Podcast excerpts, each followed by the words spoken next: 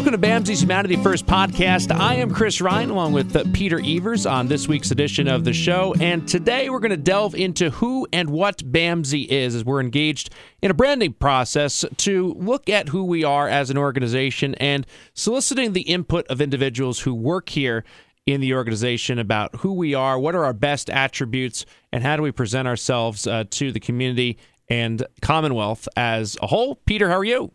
Well, thanks, Chris. How are you doing? Good. Appreciate joining us here. And uh, Yulia Lago is with us as well, who's Executive Administration Officer here at uh, BAMSI. Yulia, how are you?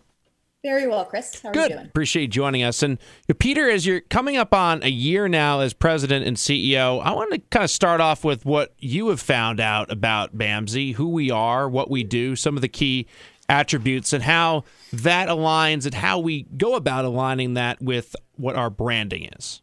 Yeah, that's such a great question, especially because this is a year in, just about um, uh, on March 2nd for me.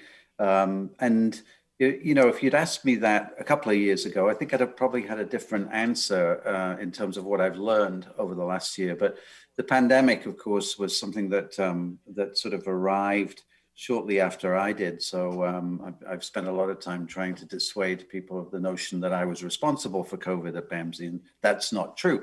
But I would say there's a couple of things that we've learned uh, to start with. And first of all, uh, the breadth of the services that BAMSI provide is remarkable. There are a few agencies in the state that can say that they provide services from the cradle to the grave and and and the, and the, and the whole uh, human uh, condition, and that has been something that I've been really remarkably impressed by over the last year.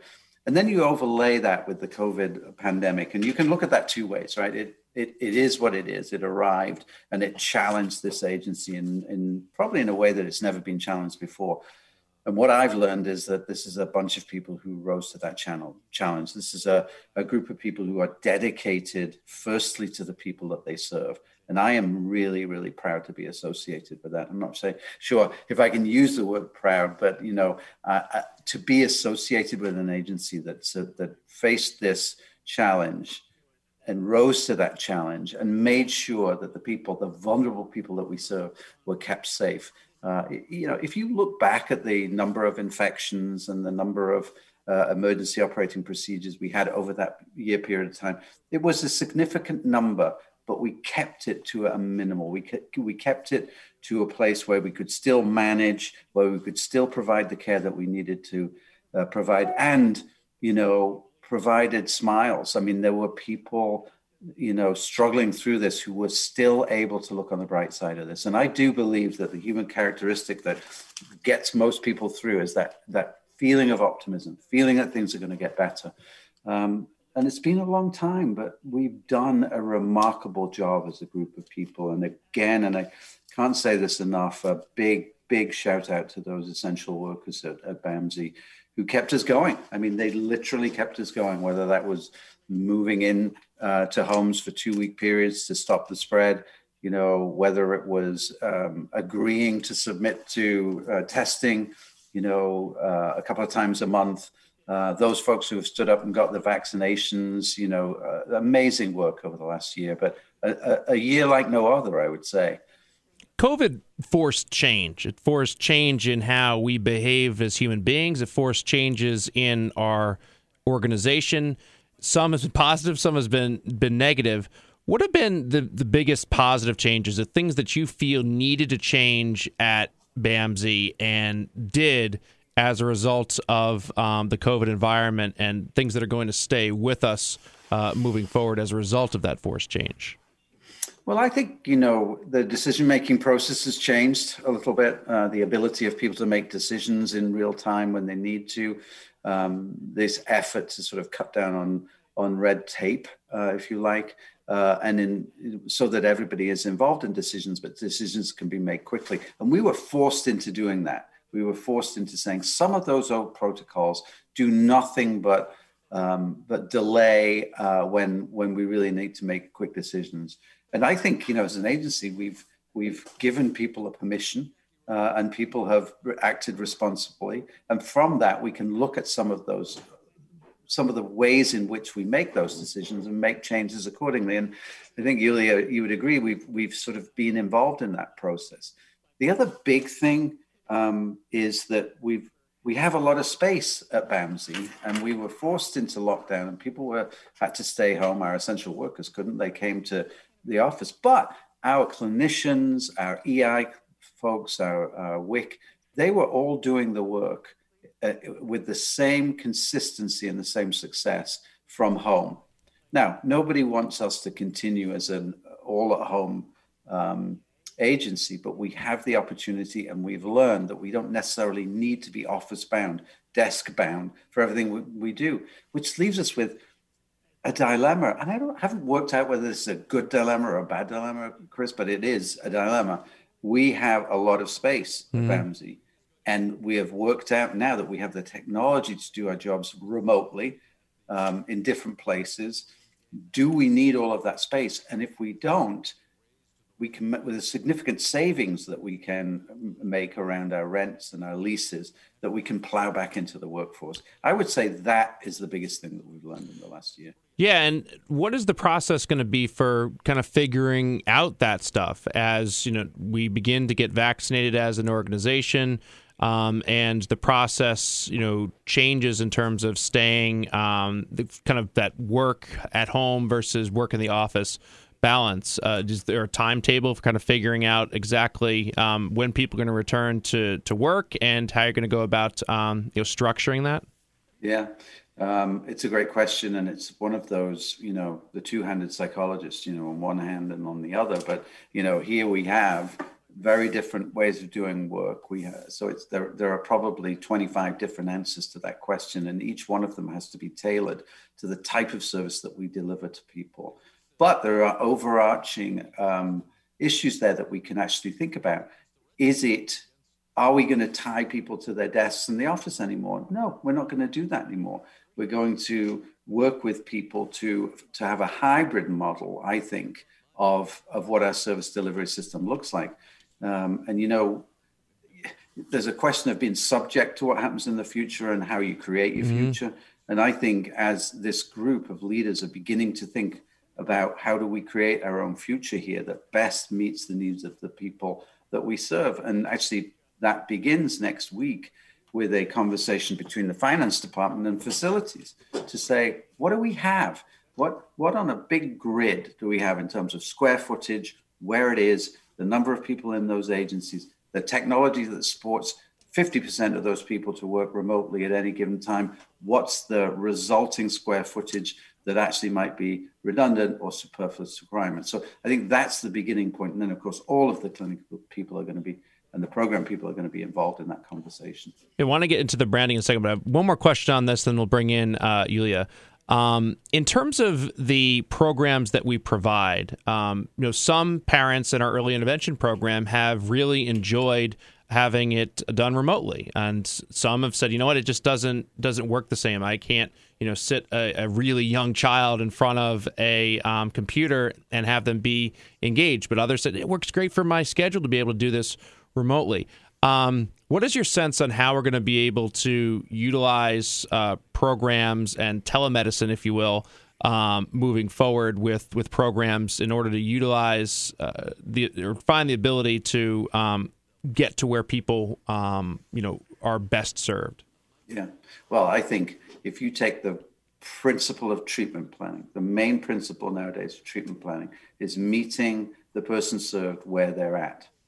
Uh, and if you begin with that, you know, it is true that we have been seeing people at Whitman counseling all the way through this. And those are people who just cannot tolerate using technology. So people's comfort, level of comfort with that, the efficacy of the interventions is not determined by the intervention, it's determined by how the person responds to that, which is why I think a hybrid model is absolutely right. We might remain remote with some people. I do think that it's that it shouldn't be completely remote. I think, uh, and some of those models look at, you know, uh, say four visits remote one of them has to be in the office.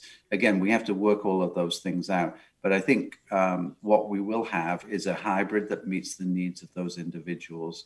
Um, and we will have those discussions with them. But aren't we in a great position where we can say we've added to our slate of, of ways of delivering? How do you want? How do you want to use this? Which is really different than saying you have to do this all by uh, remote now, because people don't like to hear that their options are, uh, are, are narrowed like that. But actually, we're expanding them. Yulia, uh, how is the vax vaccination process going within um, the organization, to your knowledge, and uh, what is kind of the deadline, if you will, if people want to be vaccinated as a part of our um, program that we're pushing out before um, you know the you have to get it. It's kind of the same place as the general population. Yeah, the vaccinations have been going really quite wonderfully. We have um, vaccinations of persons served in our group homes um, close to 90%. Um, total, we vaccinated 965 people. Um, and about half of our staff, about 590 individuals, have been vaccinated thus far. Um, so that's been really wonderful. We've had partnered with Apothecare and CVS to do vaccination clinics, um, both at the group homes and our administrative offices.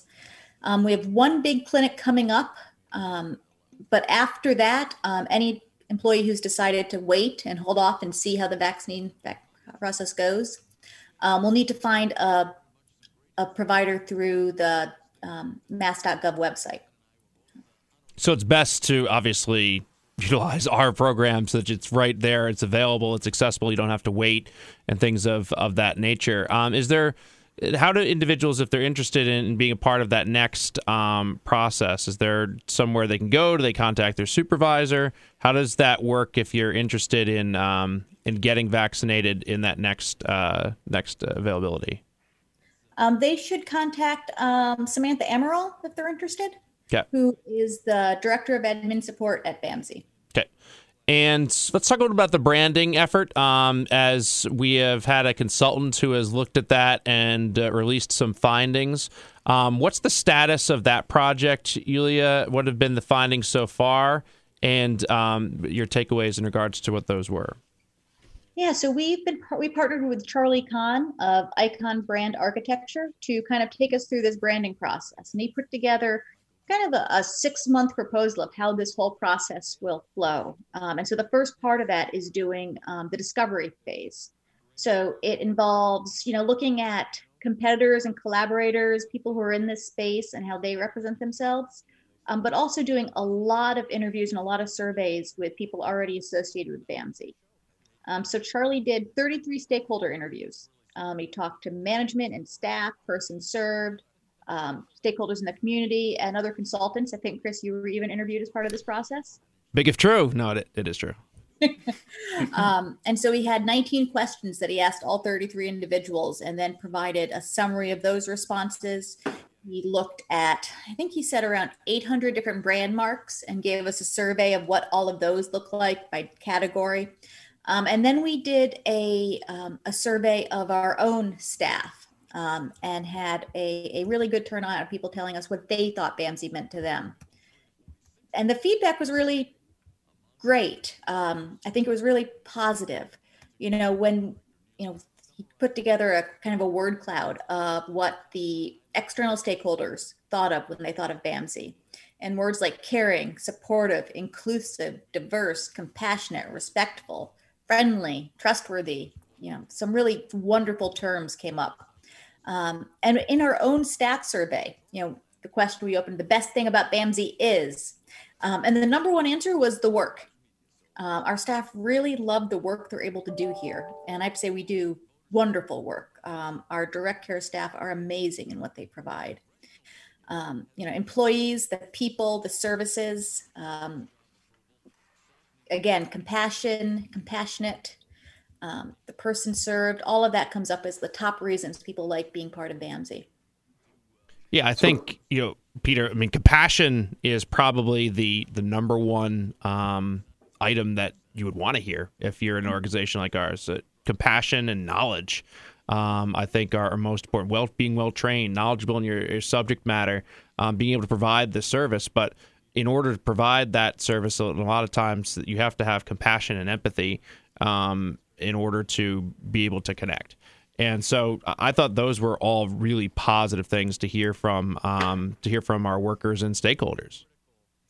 Yeah, um, I, I, I, think so too. And um, Yulia, I, I think um, before you talk about the next phase of it, but I think some people might be listening to this and saying, "Why on earth are you branding?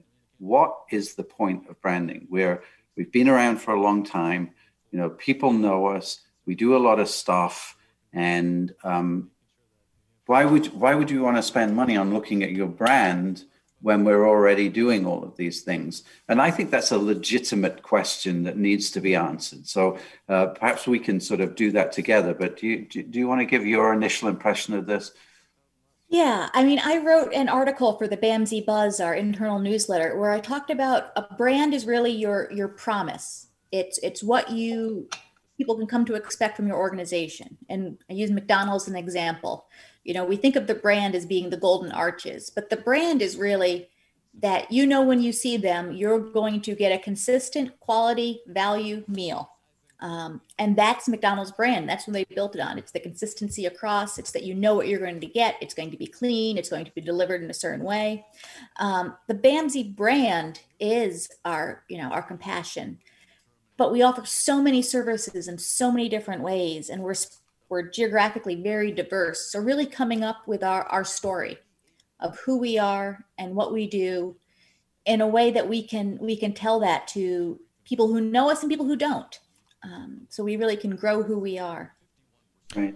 And i think when we started this process we thought well what do we what do we want from this um, and I think the things that we realized that what, what we wanted was when we talked about a strategic plan was, you know, diversing our revenue uh, streams. So branding actually helps to push out to another layer in our community of people that might be interested in giving. So building a, a donor base who are interested, and therefore getting people more interested, more knowledge in the community, and then getting uh, a name for a uh, an agency that is forward thinking. You know, you think about the work that we've done you know, with the with the crisis center. You, you, think about all of those things that we're doing, but we also want to attract people to come and do the work.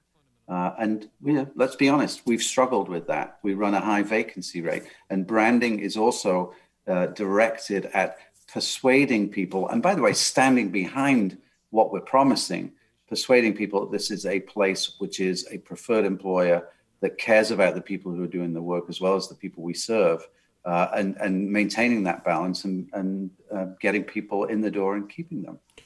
Yeah, there has to be a clear identity of what a entity is, and to have that kind of cross across uh, boundaries. And that identity is as much of an idea as it is an actuality in some circumstances.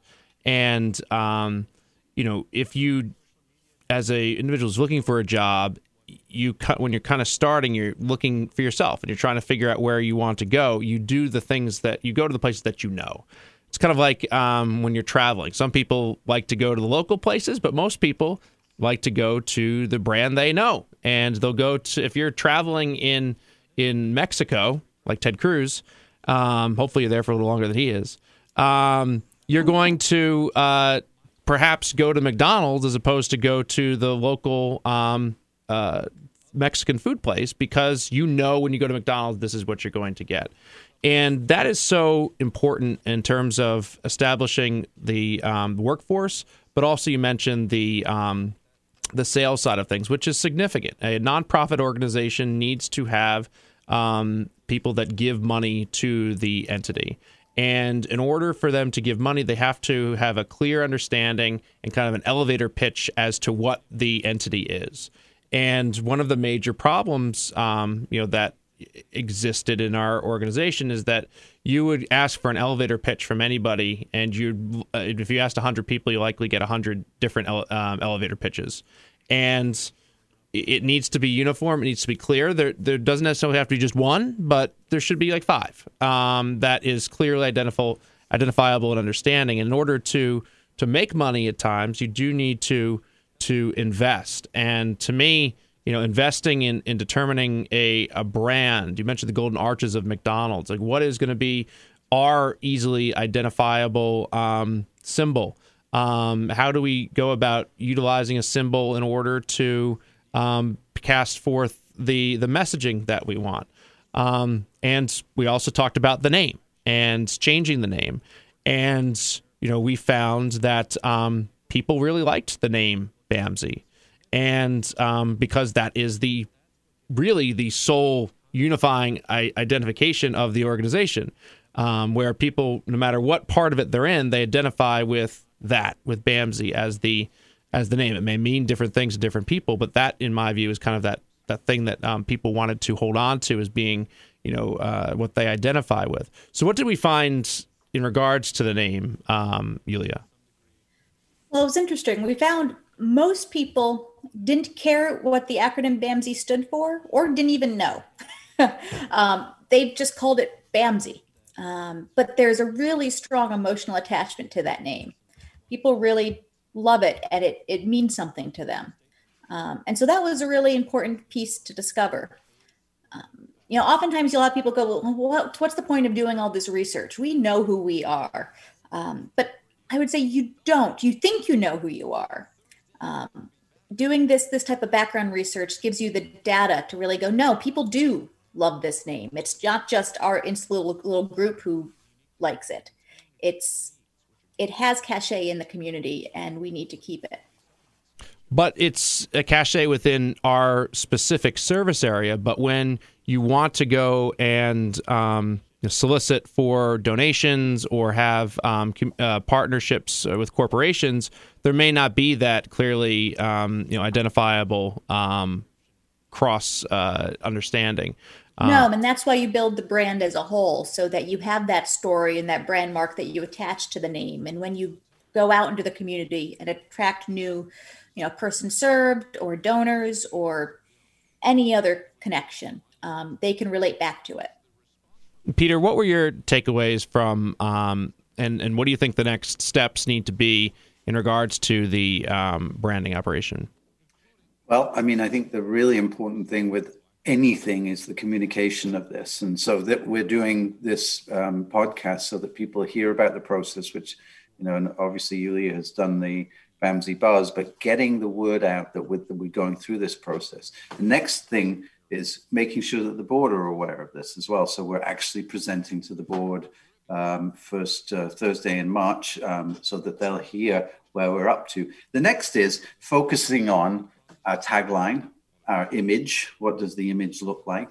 Um, what what is appropriate? Uh, and Charlie's already begun this process of saying, look, here here's your competitors this is what they look like. And we've got this really broad um, spectrum of, uh, of images, as you were talking about before, Chris, some of which are very bland and very ordinary and you're not, are not memorable, and others that are so intricate that you've no idea what they stand for. and so, really, it, the question is how do we identify that as something that people will remember? I, I, think about FedEx actually. FedEx always strikes me as an as an example of something that's really really interesting. It says FedEx. You don't know much about that. Look at the look at the E and the F. I think that's right uh, in in the um, uh, in the logo, and there's a white arrow which which depicts moving forward, you know, breaking breaking barriers, that kind of thing.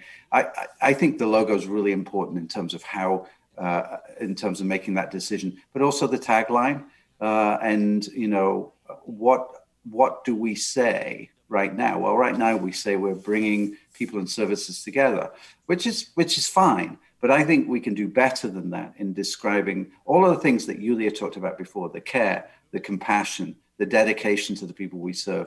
We've got to sum that up in two or three words that tells a bit a bigger story of that. And that's really the next step. And Yulia, on a timeline basis, what are we looking at? I think we're about two months in, is that right? Or two and a half months? Yeah, we're about two months in. Um, the holidays slowed us down a little bit um, with the interviews. But yeah, so we have about four months left to go in this. Yeah, when you think about um, branding, a lot of time, you know, sports teams come to mind and how their symbols represent um, something that is unique uh, and identifiable to the culture of that city or that state, along with the with the the name. And I think that type of branding is it's what's probably the best uh, the best known and identifiable.